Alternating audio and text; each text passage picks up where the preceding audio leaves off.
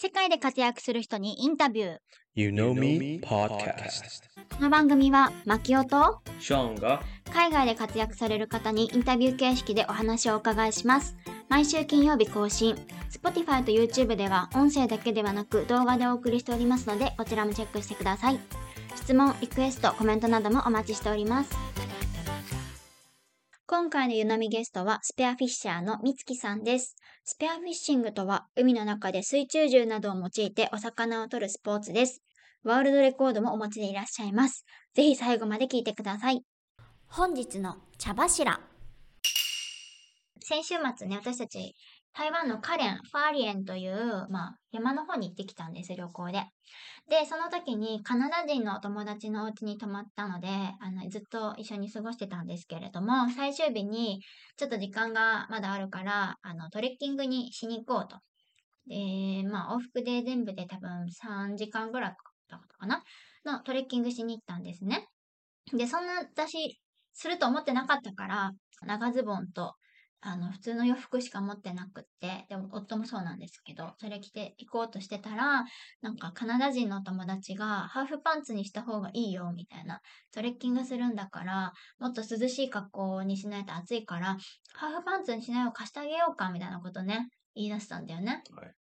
で、え、山登りでハーフパンツ？って思って蚊に刺された くないなと思って。そう。枝とかあるし危ないしと思って、え、大丈夫？大丈夫？って私たちは言って、まあ、結局長ズボンで行ったんだけど、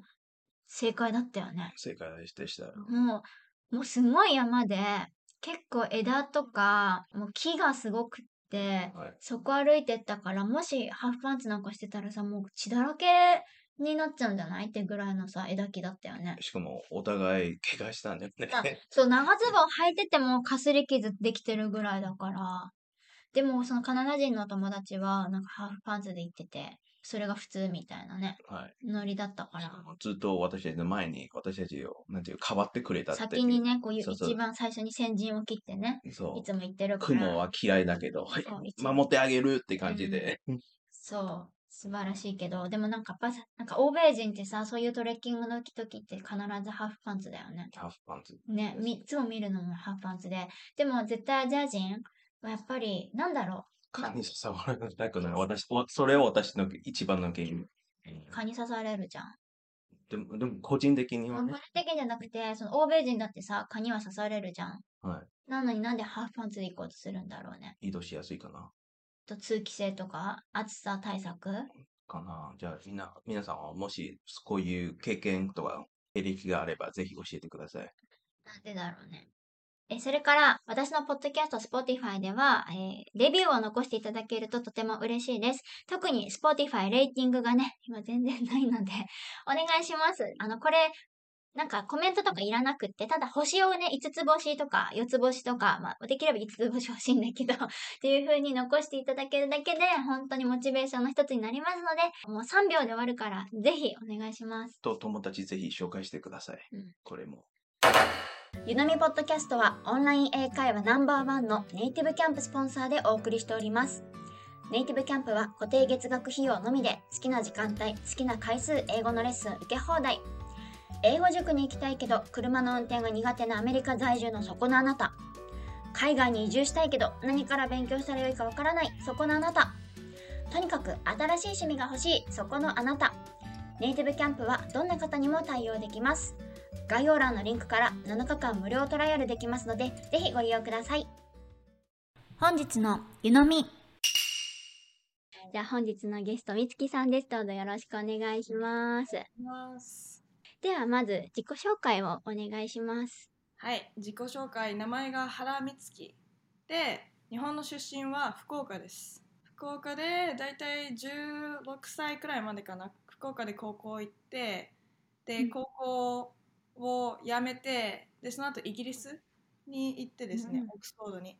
でそこのカレッジにしばらく行って、また日本帰ってきて、すいません、あの、もう動いてばかりで、その後アイルランドにワーホリで行って、で、えー。1年くらい仕事とか、馬の調教、馬を日本でずっと選手で乗ってたんで、で、馬の調教をアイルランドでして、で、レストランとかでも夜働いて、で、そのうち、あ、大学行かないとやばいなと思ったんで、アメリカのそのトランスファーっていうシステムを使って2年間サンフランシスコ郊外でコミュニティカレッジ。でその後 UC サンディエゴあ University of California サンディエゴ校に受かったのでバイオロジーでで3年次編編入をして、えー3年4年は UC サンディエゴの方に行ってましたでその後、今はですねオレンジカウンティオレンジ郡っていう、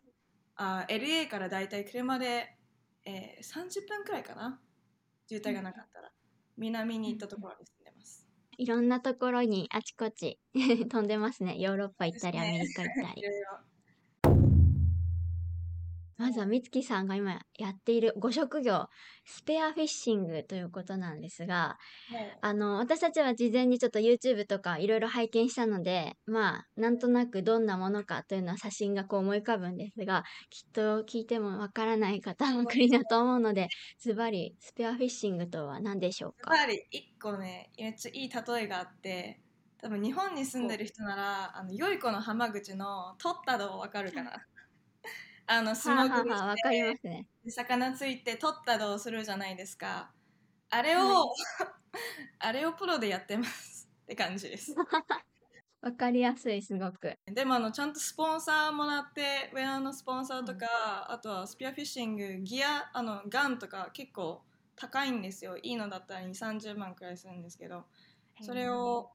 スポンサーもらってやってますすごいです。もう、かっこいいんですよ。もう、インスタグラムに載っているお写真とかも拝見しましたが、もうめちゃくちゃかっこいいので、もうぜひ聞いてる人にはね、この写真をで見て、どんなものかっていうのを感じてほしいんですけれども。アマさんみたいにフットかぶってるし海の中ではねもう疲れてるし結構うん。ね実際はね結構きついですなんかかっこいいってより息も止めなきゃいけないんで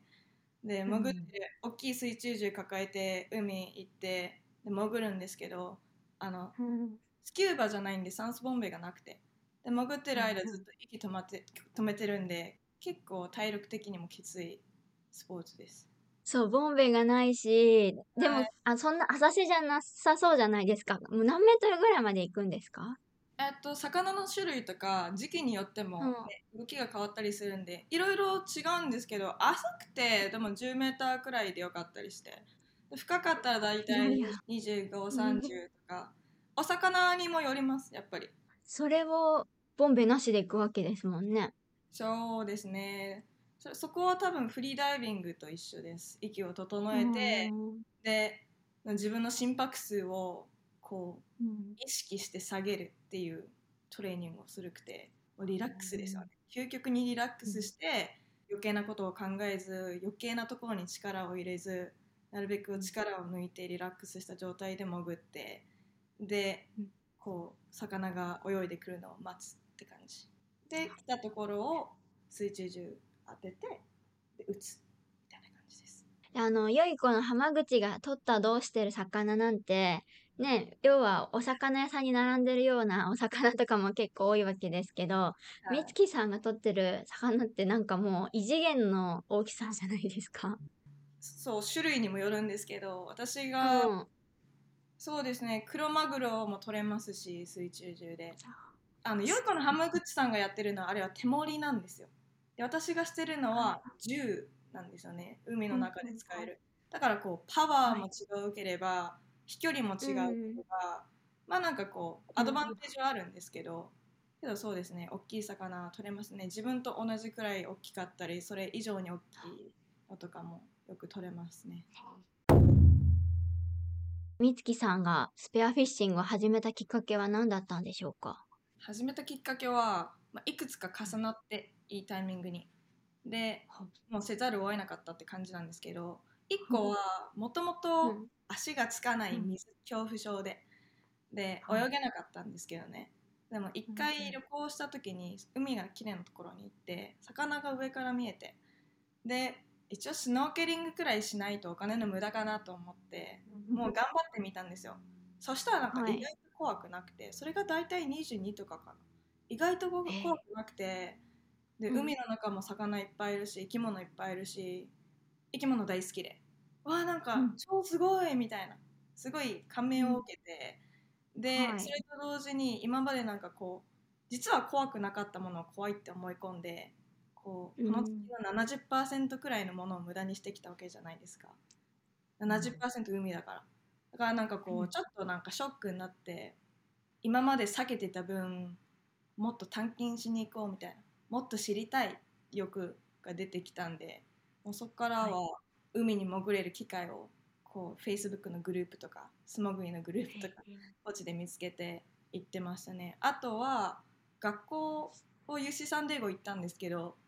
私はい。あの、ジェネティクス遺伝子遺伝子学専門にしてて、でそれはで遺伝子的に 進化した人たちがいてインドネシアに素潜り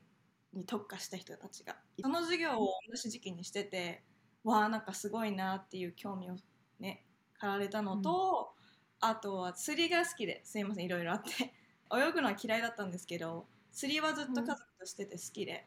でこっちで一人で移ってきても一人で釣りしてたんですよ。そしたら男の人たちが伊勢エビを20匹くらい捕らえて海から上がってきてなんじゃこりゃですよね。とりあえず走ってっていろいろ話聞いてもうこれは行くしかないと思って伊勢エビ好きだから、でも高いから買えなかったんで。その人たちが所属してる素潜りの Facebook グループにサインアップしてミーティングに行ってでメンターその先生みたいなの見つけて連れて行ってもらいました。ようやく。それがサンディエゴです。確かにもう多趣味でいろんなことが重なってって感じですね。そうですねでもやっぱり多分一番大きかったのは怖いって思った時思ってたものなんかこうが実は怖いものじゃなくて今までずっとうん。二十何年間人生ずっと避けてたっていうのがなんかねあ今まで無駄にしてたなと思って。そしたらなんかその分取り返したい欲みたいなのがあったんでその分ねこう山とか川とかは行ってたんですけどその分のエナジー、エネルギーを全部海に持ってったって感じです。でも私って何かをするときにまあいうんいのか悪いのか分かんないけどこう 0%, 0か120%かみたいなするかしないか極端。ではい。このスピアフィッシングに関してはもうこれ私はするんだって決めちゃってあもう私はこの世界に入るんだって決めちゃってそこからはもう120%で潜りに行ってましたその初めてスペアフィッシングをそのやった時って、あ、私これでやっていけるっていうふうにすぐ思えたんですか？うーんすぐは思えなかったです。やっぱり潜れないし、うん。息も止めれないし、まああれこれね力のいるスポーツだったりもするんでこう力が十分じゃなかったりはあったんですけど、こう自分のこう身体身体的な能力は努力すればどうにかなるもんだからそはれができないからって言って私これ無理だとかは思わなかったです。じゃあ、動力についてどうやってその訓練したんですか？そうですね。息止めるのはもう回数重ねないことにはどうもならないんでやっぱり週3とか週4なんかすごい上手な人たちについて回ってました。だから Facebook とかミーティングでも連れてってください連れてってくださいってもうなんかもう超 OG な人たちに頭下げてってで教えなくてもいいから結構ね海の中で人に教えるって大変で話せないじゃないですか、耳はそうです。でカバーされて鼻はマスクでカバーされて海の中だったら口はね水入ってくるから喋れないで。で結構なんか教える人って少ないんですよね。クラスとかもこっちあんまなくもとりあえず連れてってくれ連れてってくれって言って上手い人の後を追ってどういう風に潜ってるのか見てそれを自分でコピーするっていうスタイルで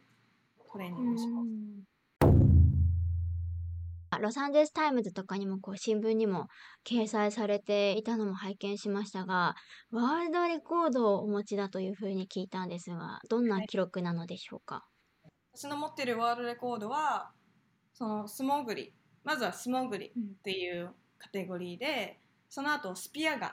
ていうカテゴリーポールスピア手銛とあと水中銃とってわ水中銃とって分かれててその素潜り水中銃女子で自分の魚種です。それがホワイトシーバスっていう魚種とあとケルプバスっていう魚種です。そのスピアガンでで女の子が取った魚種としては一番大きいやつってわけで2個持ってます。その大きいやつってどのぐらいの大きさなんでしょう？自分が155センチ。で大体同じくらいの長さだったんで155センチくらいの魚ですね、もう引っ張られてるとこ想像しちゃうととんでもないなって感じがするんですけど。打った後に本当にこう命がけで綱引きしないといけないんですよ。自分と同じくらいの大きさ VS 自分でそれが海の中だとそれは魚の方が力が強いんでここまでなる、だからもう引きずられるわなんかお魚止まんない止まんないわでもう負ける寸前でしたねその大きかったやつは。あ。もう無理かもと思ったところで自分でね、絡まってくれてケルプに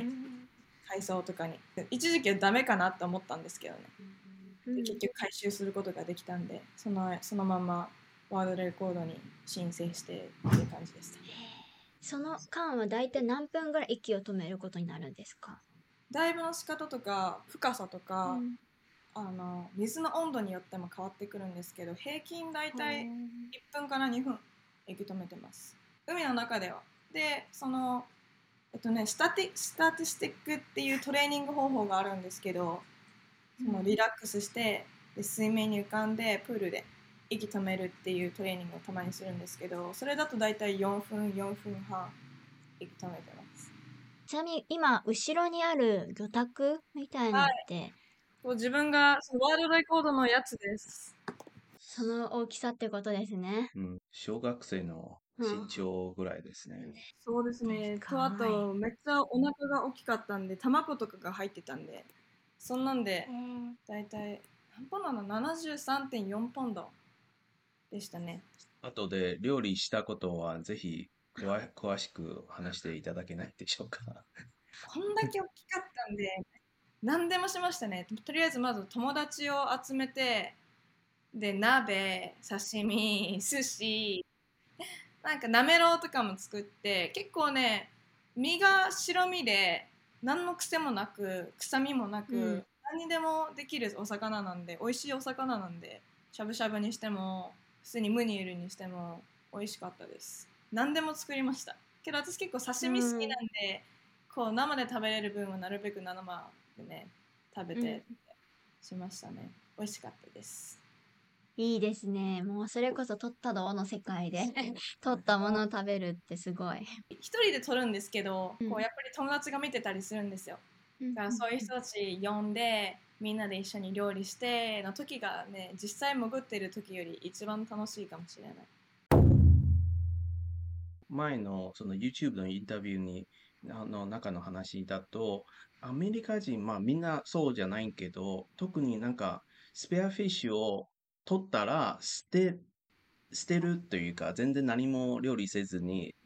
道端で捨てるの話について話していただけないんでしょうか？料理の仕方を知ってる人が少ないってのはやっぱり多いんですけど日本人ってお魚いっぱい食べるじゃないですか。お魚一匹丸々あるとしたら煮付けにするとか刺身にするとかいろいろアイディアがあると思うんですけど多分こっちの人ってそういうねアイディアがあんま少ないのかでもハンティングをする習慣文化はあるんでハンティングは行きたい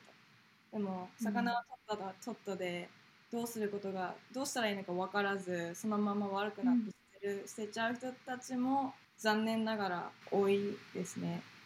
けどやっぱスペアフィッシングっていう何スポーツに入ってる以上食べることに興味がある人も多いんでお友達呼んでさばき方を教えたりさばき方を教えることが多いですね。どうやって三枚おろしにするのとか魚によってはこうちょっと臭みがあるからそういうのは塩水でこうにさらしてそしたら良くなるよとか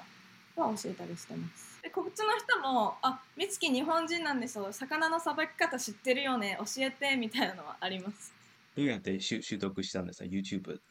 ああ気まぐれクックって知ってますか？あ YouTube 見て習得しました。もう今の時代ね YouTube ユニバーシティってみんな言うんですけど YouTube 開いたら何でもね もう載ってるからですね。言ってちっちゃい頃から家族と何お魚釣りは行ってるんで家族から教えてもらった分もあります。美月さんの家族はあの医学？あ、ほとんど。だからそれも関係あるかなと思って、そのさばき方は、あの、海瀑と似てるから。人の人のさばき方と魚のさばき方は多分だいぶ違うんで。でもお父さんから教わったのはその命の大切さ。お父さんはお医者さんで、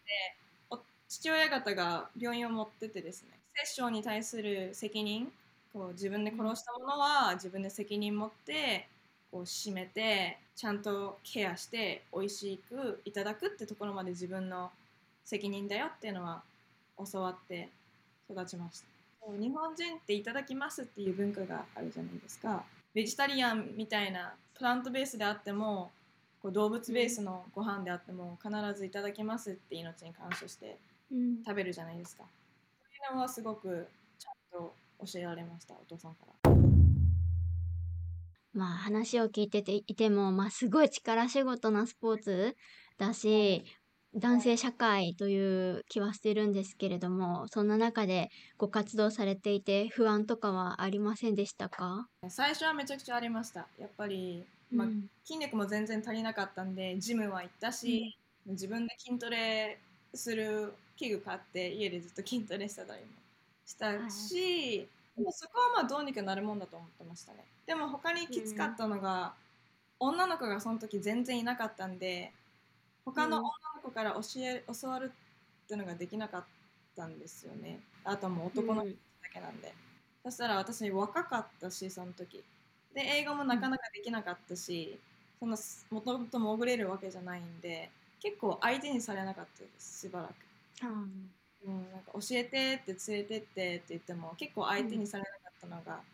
最初12年3年やってでそれでもコツコツやってたらどんどんちゃんとしたお魚こう取るのが難しいようなお魚を取れるようになって、そしたらあこの子できるじゃんみたいな。もうちょっとずつちょっとずつこう真剣に受け止めてもらうようになってもうもっといいメンターに出会えたり、うんじゃあボートに連れてってもらったりそういうことができるようになりました。けど男社会って言ってももともと日本で馬やってたんですけど馬術を、うん。馬乗りだったんですけどそれがめちゃくちゃ男社会だったんでそこは慣れてましたね。なんか男社会とか言っても実力出さないと誰も相手にしてくれないってのは分かってたんで女だから真面目に受け止めてくれないとかワーキャーワーキャー言う前にとりあえずもう黙って頑張ってやって実力つけてそこからね意見があるなら意見があるで言っていこうかなっていうのは思いました。今までですごく最も大変だったことはありますか？私一回水中銃で撃たれてるんですよ。へ多分それが一番大変だったかもしれない。で海にいて私その時潜ってて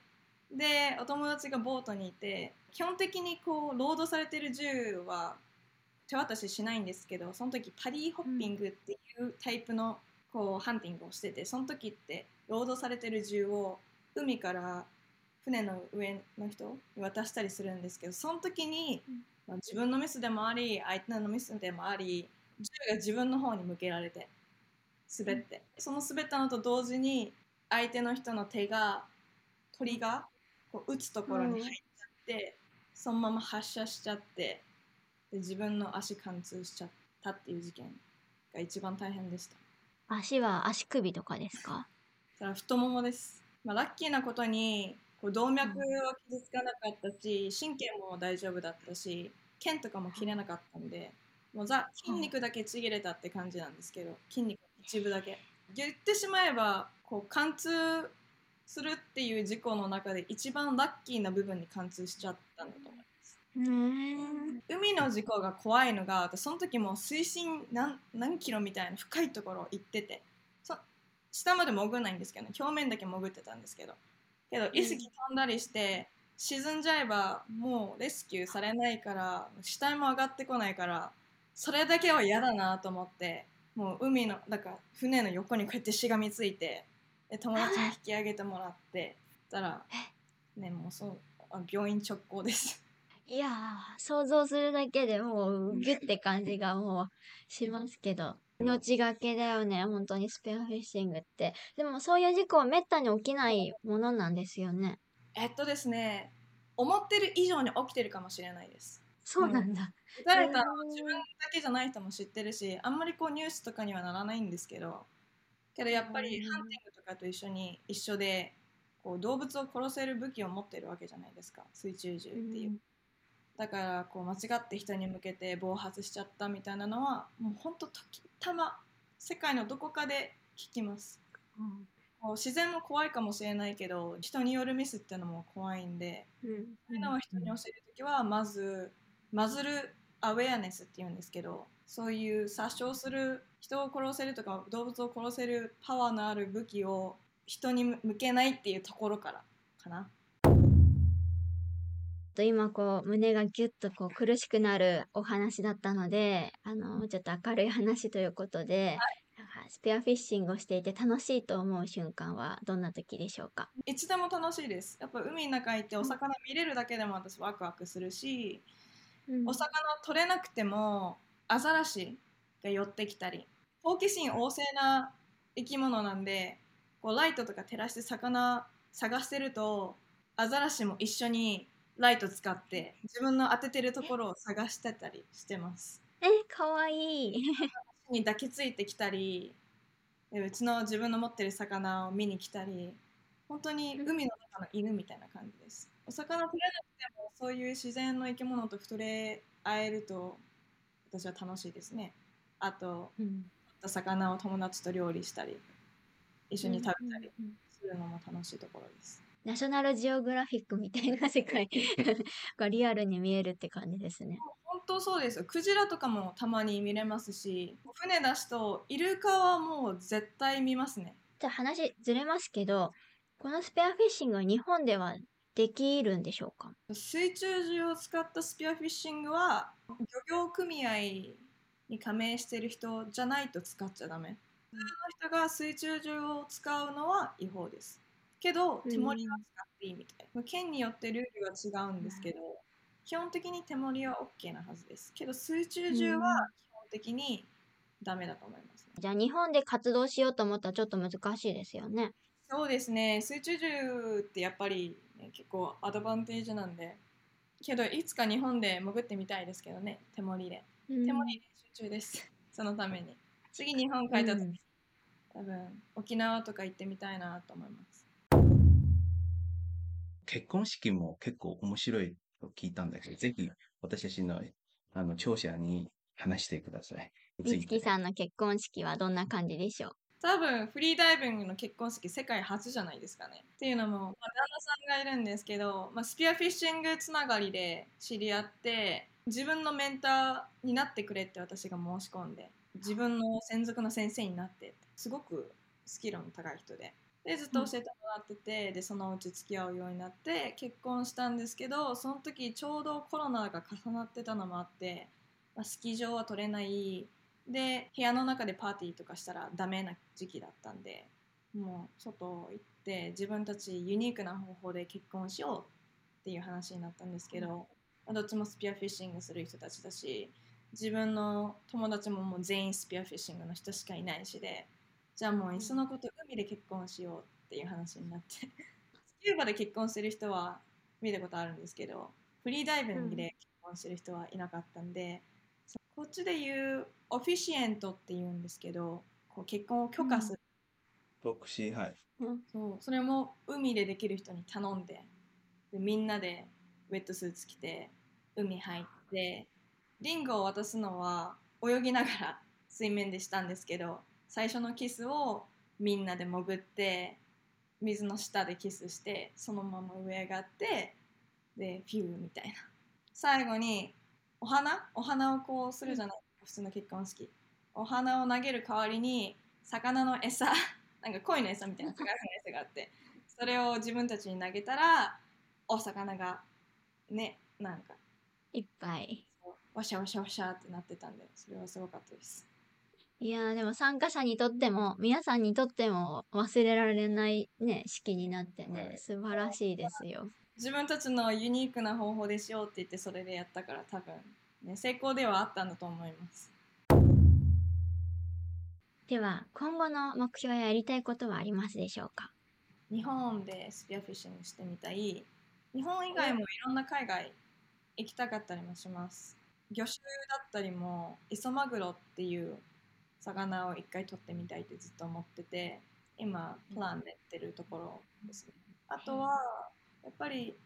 自分が大体入ってきた後くらいから女の子たちのポピュレーション人口が増えてスピアフィッシングの。でその子たちのいいお手本でありたいっていうのもあります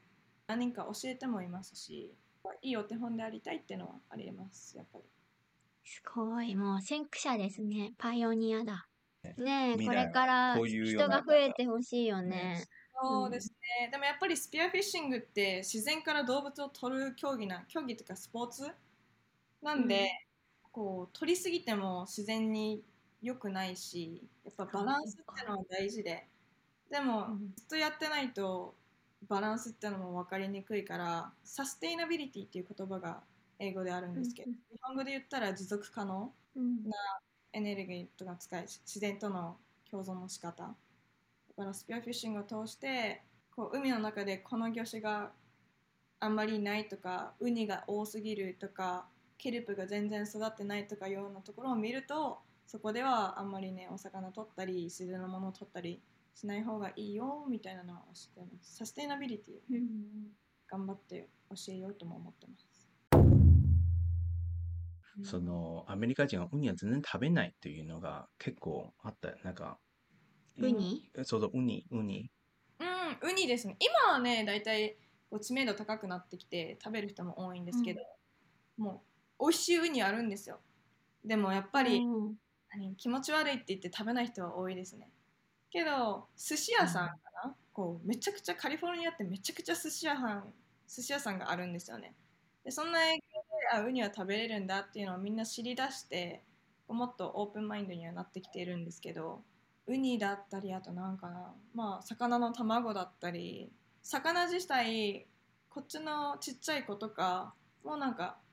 切り身でしか魚を見たことがないみたいな子が多くて。魚の切り身がもともと生きてたものっていうのとつなげることが難しくなってきてるんですよ今現代、うん。アメリカってさ、頭が入ってないしね。釜？かそうそうう、ん。釜とか頭。こう出汁を取るっていう文化もないし皮を食べるっていう文化もないし、